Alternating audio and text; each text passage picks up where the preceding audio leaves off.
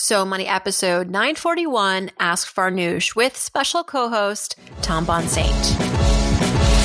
You're listening to So Money with award winning money guru Farnoosh Torabi. Each day, get a 30 minute dose of financial inspiration from the world's top business minds, authors, influencers, and from Farnoosh herself. Looking for ways to save on gas or double your double coupons? Sorry, you're in the wrong place. Seeking profound ways to live a richer, happier life. Welcome to So Money.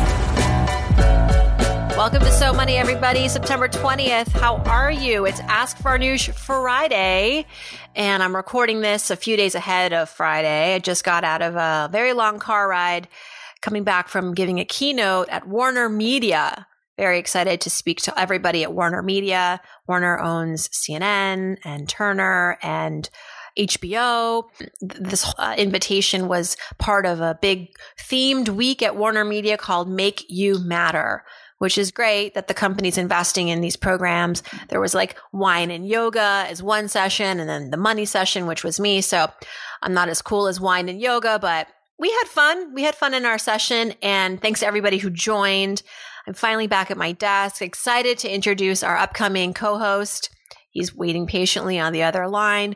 But before I get to Tom, I want to just uh, shine a light on some of the episodes that we had this week that if you haven't yet listened to, would really encourage you to go back and check them out. So on Monday, we had Kelly Brogan. She was actually a guest on the show a couple of years ago when she had her first book out. Um, she's got a new book, which uh, is all about how to, um, you know, move on with um, your recovery if you've been through some sort of recovery, whether that's a mental health recovery, addiction, how to own yourself is an name of that book. And of course, we talked about the correlation between owning yourself and your identity and your path and the financial benefits of that. Wednesday, we had one of the co-founders of Netflix on the podcast. Very excited to have Marc Randolph on the show. Marc was the first CEO of Netflix, the co-founder with Reed Hastings of Netflix, and his book that Will Never Work is out this week. And it's all about the history of Netflix and how it came to be Netflix.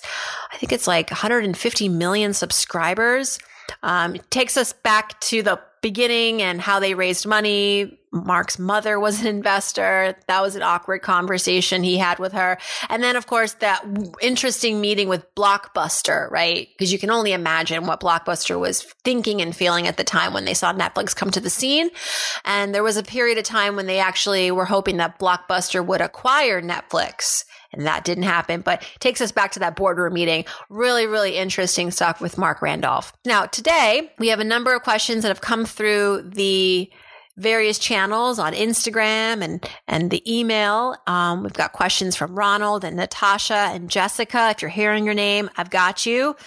Um, and we have a special co-host, Tom Bonsaint, joining us. And I want to just let everybody know that Tom and I go way back to Tom knew me and I knew Tom we were just 18 years old back at Penn State University. Tom, welcome to the show. Thank you for having me, Farnoosh. I guess you're right. It's been uh, more than half of our lives at this more point. More than half of our lives? Wow, when you put it that way, that's that's intense. So Tom and I, we met in college at Penn State. We were both political science majors at the time. Tom graduated at International Poli Sci. I graduated in finance. Uh, Tom is now, um, you work in strategy and business development for an aerospace company. Um, and also, I'm learning that you're interested in becoming maybe a financial advisor. You're sort of more and more interested in money, which, uh, I'm happy to hear. Okay, here's the one question I want to ask you. Your greatest money moment since graduating from college. Let's ask that. I think um, it was the realization that I had the flexibility to make some of the decisions I wanted to make in life and didn't have to be concerned monumentally about whether I could afford them. Uh, you know, I, I, think about people talking about the fire movement and things like that. I think a lot of it just comes to getting to the point where you feel comfortable that you're able to live comfortably within your means and have a little fun here and there. Yeah. So, how are you having fun these days? it's hard to top the fun that we had at Penn State, but of course, a different kind of fun now at 40. But I, I, a lot of travel, um, a lot of you know good restaurants and hanging out with friends. Um, I've been living in the Washington D.C. area since uh, let's see, a May of 2014, uh, which is, oh no, 2004, 15 years now. Um, so I have a pretty good group of friends established down here and a, a good life down here. And it's been fun kind of getting out and seeing the world a bit. All right. I know I've been following you on the gram and Facebook. I'm going to actually be back at Penn State this homecoming. You'll be, you'll laugh at this because you probably don't remember me as much of a football watcher, but I'm coming back as the grand marshal. I know. I saw that. It's pretty exciting. Very it's, exciting. It's quite the honor. It's quite the honor. Last person on earth, but I'm happy to go back. It's been a while and uh, looking forward to connecting with everybody at Penn State. Tom, before we get to the questions, I, I owe everybody uh, something, which is to go to my iTunes page and pick a reviewer. Um, I, I, have been encouraging people to leave reviews because reviews are one of the most important ways to allow your podcast to shine in iTunes and get people to learn about you for the first time. iTunes uh, puts a spotlight on podcasts that seem to be getting reviews. And so to encourage reviews, I pick one person every week to get a 15 minute money session with me and as a thank you. And so this week we're going to the iTunes page and picking Allie Holder. Allie, if you're listening, thank you. She wrote that the podcast has been an anxiety reducer. And she says, This podcast has changed my life. It's allowed me to take charge of my financial life and set me on a road to financial freedom. The most important thing this podcast has brought me is peace around money. And this alone has reduced my overall, overall anxiety by a third. Thank you, Farnoosh. Wow, that's a really different kind of review. I, I'm I have to say I'm really honored and just so grateful that you have been inspired in this way that the podcast and the people that come on the show and share their stories um, have been reducing your anxiety and uh, it's for me, this is evidence of why I got to keep marching. I got to keep doing this podcast. So, Allie, thank you so much. As my thank you, I'd like to invite you to have a call with me.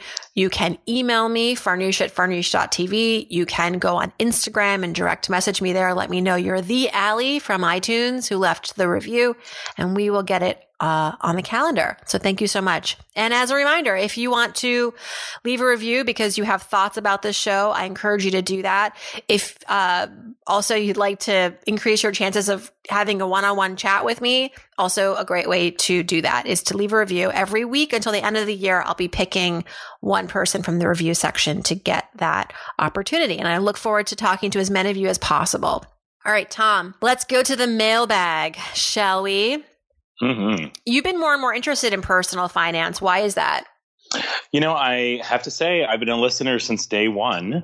Uh, in part because of our friendship in college, but in part because, um, if I could echo what Ali said, you know, a lot of what I've learned over the years about money has made me feel more confident and more relaxed. I think there's a lot of taboo that remains in American society of people talking about money or admitting that they don't know the answer to a financial question.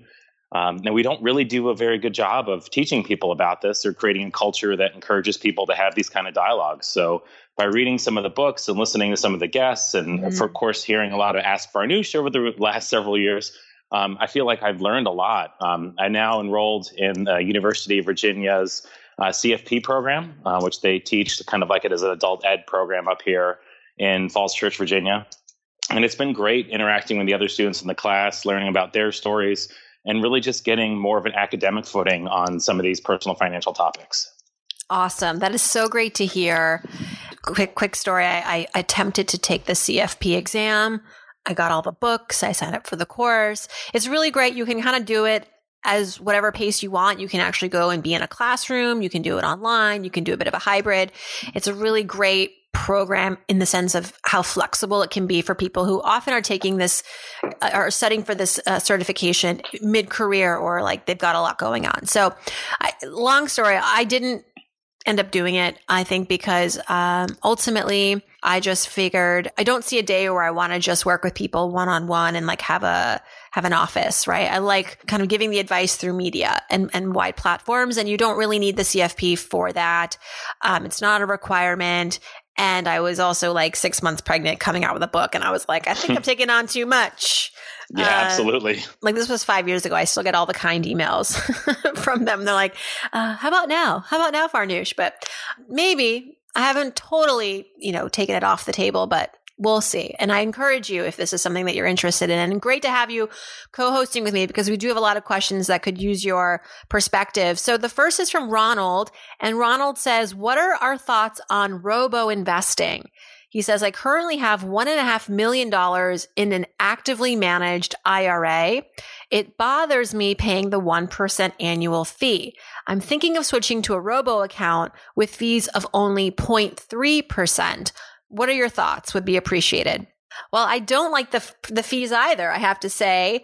And I think we know now, given all of the studies that have been done around actively managed portfolios versus passively managed portfolios that are filled with say index funds that just track an index that the in, that the passive portfolios do just as well if not better than actively managed funds which also yes carry a higher management fee because you've got somebody there actively managing it so it's no secret that I'm very uh, vocal about how I like robo advisories. I, I think that they but they solve a lot of the problems, which is one, the cost. It makes it more affordable for more everybody to get in on the investing strategy. And then two, it kind of gets rid of the middleman, so to speak. You have a direct lens into seeing your portfolio. And a lot of these robo advisors, whether you go with a Schwab or Betterment Ellevest, Wealthfront, Vanguard. There's so many. The selection of investments are also really affordable and the right ones, I think. You know, there are exchange traded funds, ETFs, or index funds,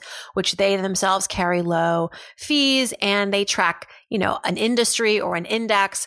They do this sort of broad approach to tracking and, and riding a market, which I like, still diversified, but there is no sort of active management that would sometimes be unnecessary, frankly, as far as performance goes and also more expensive. So I do like the idea of a robo invest investor or advisor that you go to. What about you, Tom? What's how what's your approach? Oh, I would wholeheartedly agree, echo everything you've just said. I think robo advising really is the future. I think what we've seen recently as another trend is a lot of the robo companies are realizing that they might have uh, lost a little something by not having the personal touch. So I think there's more and more options out there where you can do sort of a hybrid approach where most of your money is being managed uh, by the robo algorithms that are kind of designed to match your risk tolerance, and you you know you really get to outsource that kind of the side of investing. But some of them also have the ability for you to call up and speak to somebody, mm-hmm. and you know get a little bit more comfortable, you know, human side of a connection, and make sure that the decisions you're making are matching kind of where you are in your life, your risk tolerance, the time you have to the horizon, you know, et cetera. No, you said it. There is something to be said about still working with a human being for part of your financial planning. I think when it comes to the investing component, leaving that up to a robo advisor, a platform, an automated platform that automatically invests for you based on things like your age, risk tolerance, and then chooses these really low fee, cost efficient ways of doing, of doing that. Index funds, ETFs, great done. Then on the other side of the equation, maybe you've got questions about, you know, estate planning and insurance and, you know, your overall, uh, say, strategy or approach to retirement. In that case, yes, talking to somebody, getting an expert's advice, that's valuable. But is that worth a 1% fee of your assets? No, I think it's in that case, you pay a retainer, you pay by the hour or whatever. And more and more advisors are waking up to this hybrid approach. And I think the ones that are going to be continuing to work in this field and being successful are the ones that are so outsourcing maybe the investment component of the plan that they're creating for their client to a robo advisor and then reserving the rest to one-on-one consultations that have their own pricing tier. Um, you can go to a site like XY Planning Network. You can find a lot of quality advisors that are following that format. I think it's the future, like you said. And so he's got one and a half million dollars in this, uh, in this portfolio. Find a robo advisor that you like and talk to somebody there about how to do the transfer cost efficiently. Good luck to you, Ronald, and let us know how things go. Natasha on Instagram Great way to reach me, folks. Love talking to everybody on Instagram. It's a fast way to reach me. Her question is about Uh, also investing, she has $8,500 saved on the app Robinhood, and it's all in individual stocks. And these are all companies that she likes and uses, but she doesn't know if it makes sense to own individual stocks. Should I, she's asking, sell them or those that have increased in value and put this into an index fund and just leave it there and then invest the new money that I get somewhere else? Would love your advice. So Look, I am not against investing in stocks. I think though that's really not something that you would benefit from doing until you have other bases covered. It's really risky, right? To invest in an individual stock. You haven't really diversified here. And she's just talking about a few companies, probably not a lot of diversification. That said, uh, if Natasha had said to me, Tom, you know, I'm maxing out my 401k, I've got an IRA, I have no debt. I have a rainy day account and I want to get a little bit more into the stock market and I understand the risks, but I just want to, you know, I want to do this because I enjoy it. I think just to say don't invest in stocks is like kind of silly, but you have to do it responsibly and knowing what you're getting yourself into. I might just not continue to contribute if you have other accounts to fill if you've got maybe an IRA or a 401k that you can better fill um, before you start investing more in these stocks. And if you are going to start another portfolio, maybe start it with an index fund or an ETF or a bunch of ETFs. What do you think? What's your philosophy on individual stocks, Tom? I don't have any individual stocks. You know, I, I do kind of like you said in the beginning. I have index funds. I'm very passive. Um, I really focused on fees. There's a great website. I don't know if you've mentioned on the podcast before called feex.com. It's F E E X.com. Mm-hmm. No, I haven't. So, what they do is they essentially analyze a fund that you put forward or that you currently have in your portfolio and suggest funds that have uh, similar strategies that have a lower fee. So, if you're just saying, I want to oh. buy you know the just say the 500 largest companies that exist in the S&P, the S&P 500 and then you can buy that in the form of an index fund from who knows how many companies probably 50 60 so you can go in and put one of those um, funds in there and it'll say yes buy this one or, or you know you can get this one in the version of an etf or this one's a lower fund from vanguard or fidelity you know unless you have a strong preference with one investing house you know you really want to look at what is my strategy and then look at the fees next that's a great tip. It's also a really good resource for Ronald, who asked earlier about, you know, maybe maybe making some transfers. Um, I would also say, Nat- Natasha, that Robinhood, while I'm not familiar, they do have ETFs. So it could be that you don't like abandon this Robinhood account, but rather you maybe liquidate or not liquidate, but you you sell some of these stocks and use that money instead to be in an ETF. That would be a much broader way to invest. Um, and ETFs kind of work like stocks. You can you can buy and sell them um, pretty quickly, but they uh, work like mutual funds in the sense that it's a basket of of stocks that t- typically track some sort of theme, like it could be energy or um, socially conscious companies. It might be a more diversified approach, risk managed approach to investing than just putting all the money in the stocks. So I would call Robinhood maybe get on the phone with somebody and talk to them about your options. Absolutely. The caller is going to look at only liquidating some of the funds in the account. They could look at the funds that they've owned for more than one year. Yeah. And they'll be taxed at the long term capital gains tax. Right. And so that could save them uh, you know, some substantial money. Very, very good point. So when you make that call, Natasha, to the Robinhood team, the service team, bring that up and say, you know, and, and, and if they bring it up on their own, even better. That proves that they really know what they're talking about, like Tom here. Okay, Anonymous on Instagram has a question about what to do with the proceeds of a recent home sale. Do you own, Tom? Are you a renter? Your owner? I do own, yeah. I uh, I have the same level of passion of real estate that you do, but uh, yeah, I do own my home. Cool. All right, let's help out Anonymous here. She says that she's closing on her home on pretty soon. She says uh, next week, and she's going to walk away with about three hundred thousand dollars in proceeds. She's moving from Boulder, Colorado, to Los Angeles, and then once she gets to LA, she wants to rent for two years until she gets a good grip on where they want to plant themselves. No consumer debt student loans are paid off. She and her husband run their own business. Cash flow is a little bit all over the place. So sometimes payroll, she says, can feel like feast or famine. But she says our game plan is to use this you know, $300,000 to first max out the Roth IRAs and our health savings accounts, throw a healthy check at our new baby's college savings account, boost our emergency fund from six months to one year. And then from there, she says she'll be left with about 200 grand that she'd like to remain semi liquid for when they want to buy a home again in the next couple of years. So where should they put this money? She's been looking around. She found this thing called a no penalty CD and wondering what is the catch. She also wants to mention she's 29. And truly her question is just like, what's a smart place? Where's a smart place to park this money so that we're not missing out on interest, but we also have sort of the agility and, and liquidity, right? To make a move quickly if we want to uh, take this money and, and use it. So firstly, I just want to say, I feel like you are my kindred spirit because we are also in the process of trying to sell our apartment. We haven't quite started uh, list. We haven't listed it yet, but we're we're soon going to do that. And in in my head, I'm already doing all the calculations. Like, okay, so if this is our theoretical cash out, what are, what are we going to do with this money? And it's so exciting, right? You have options now, finally, as opposed to just having all this money sitting in your home. And so now just like you, I'm thinking I'm going to do all the responsible things first. I want to uh, put more into our retirement accounts. I want to put a little bit more towards college savings. I want to definitely have a bigger emergency savings buffer uh, because I'm also an entrepreneur and the breadwinner in our family. And while we've been very fortunate every year to have you know, healthy cash flow and we've never gone without, it's still like always an insecurity of mine that, oh my gosh, what if I make no money, you know, or very little or much less than what I did this year? It's, I always prepare for the worst.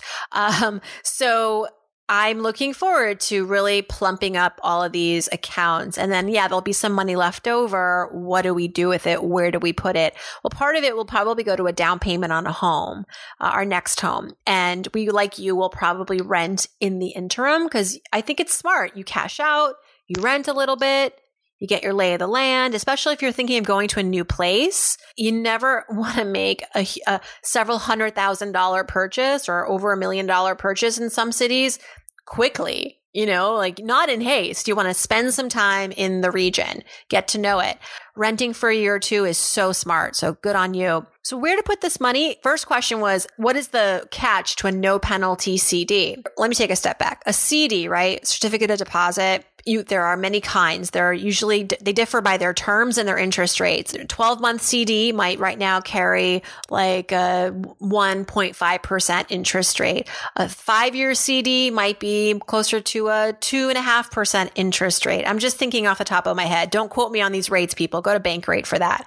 But the, the, the catch to CDs typically is that you have to leave the money in the account for that term in order to earn that full interest and to not also incur any fees, early withdrawal fees. A no penalty CD says, look, here's our interest rate and you can withdraw the money at any point, no penalty.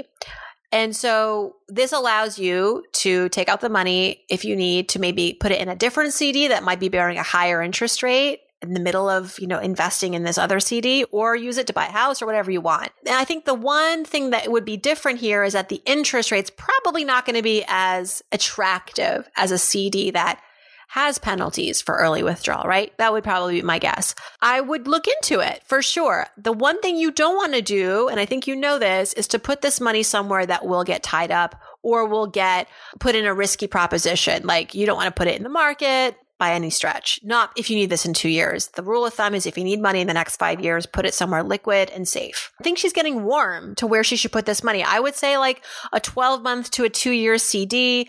A no penalty one is probably even better because if you find a house that you love in three months, you can take this out and not pay a penalty. You could also just put it in an online interest bearing account. What do you think, Tom? I agree. I think uh, you brought up all the right points. You know, she needs some flexibility right now. And so I think a CD that, as you say, is no penalty or a high yield savings account, you know, whichever one is going to give you a better rate.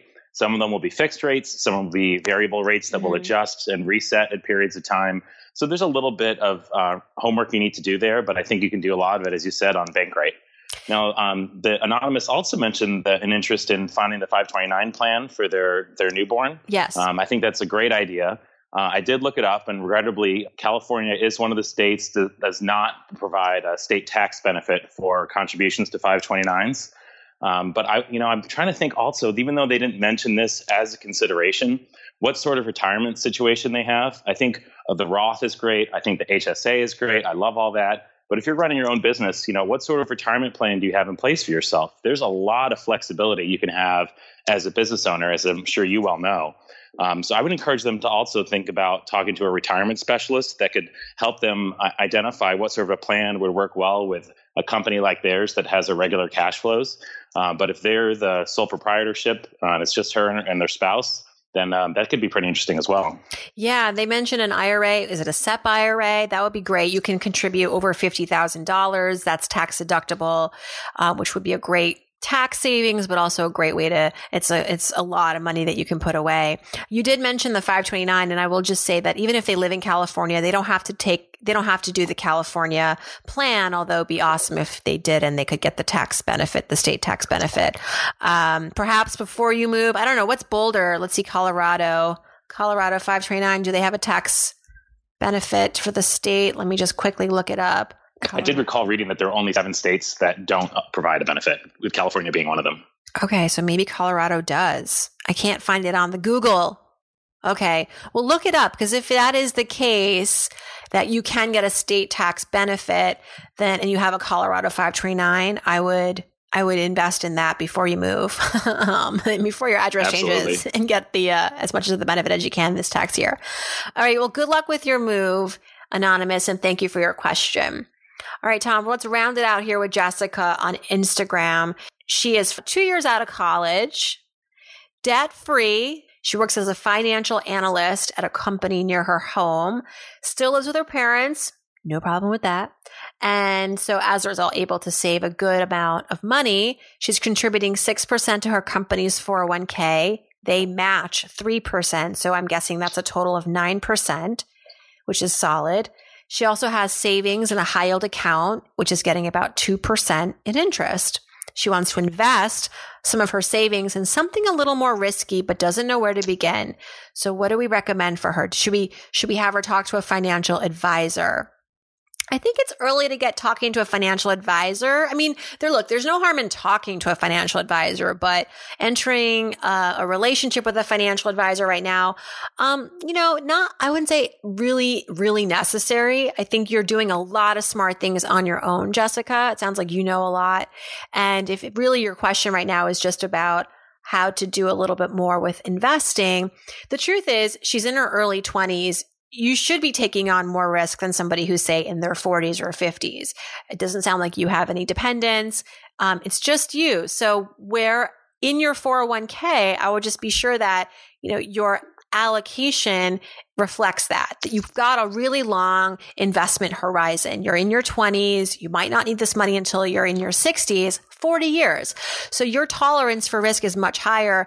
And the rule of thumb, and again, just a rule of thumb, but a lot of people just like benchmarks to kind of give them a place to start is to take a hundred, subtract your age, and what that number remains is the percentage that you want to be in stocks versus bonds and cash. So if you're, let's say 25, then I'd say at least 75% stocks, maybe even 85, 90% stocks at this age and the rest in, um, sort of bonds and, and like fixed income stuff. But start with your 401k and make sure that your risk tolerance your risk allocation is aligned with kind of your appetite right now and what you can really afford.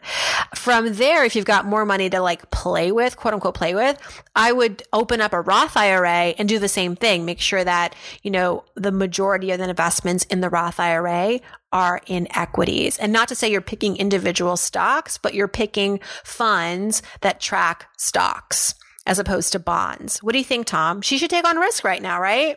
Absolutely. There is no better thing to have when you're saving money than time. Uh, yeah. Uh, so if this person is in their early 20s, they have a lot of time to see that money compound. So I would look at as much as you're able. Certainly continue doing the 401k because you want that match. You want that free money from your employer. That's a great benefit to have. Um, it's great that you already have a high yield savings account and you're getting some interest on there. But I think a Roth IRA is really the logical next step. And if you're looking to get something that's going to give you, you know, a high return over the long term, um, then yeah, maybe you go in something a little bit more risky. You could look at emerging stocks, international stocks, uh, even a real estate investment trust, a REIT. Um, there's a lot of things that you could do out there that I think um, present some interesting long-term implications. You know, you're going to have a year or two when things probably things go down, or they could go down way a lot, like they did in 2008 and 2009. Yeah. Uh, but you have a long time until you're going to need this money, and right now you're being taxed at a, likely a very low rate uh, historically low rates. So capture that benefit through the Roth IRA by making those after tax contributions. It's a great strategy. Yes.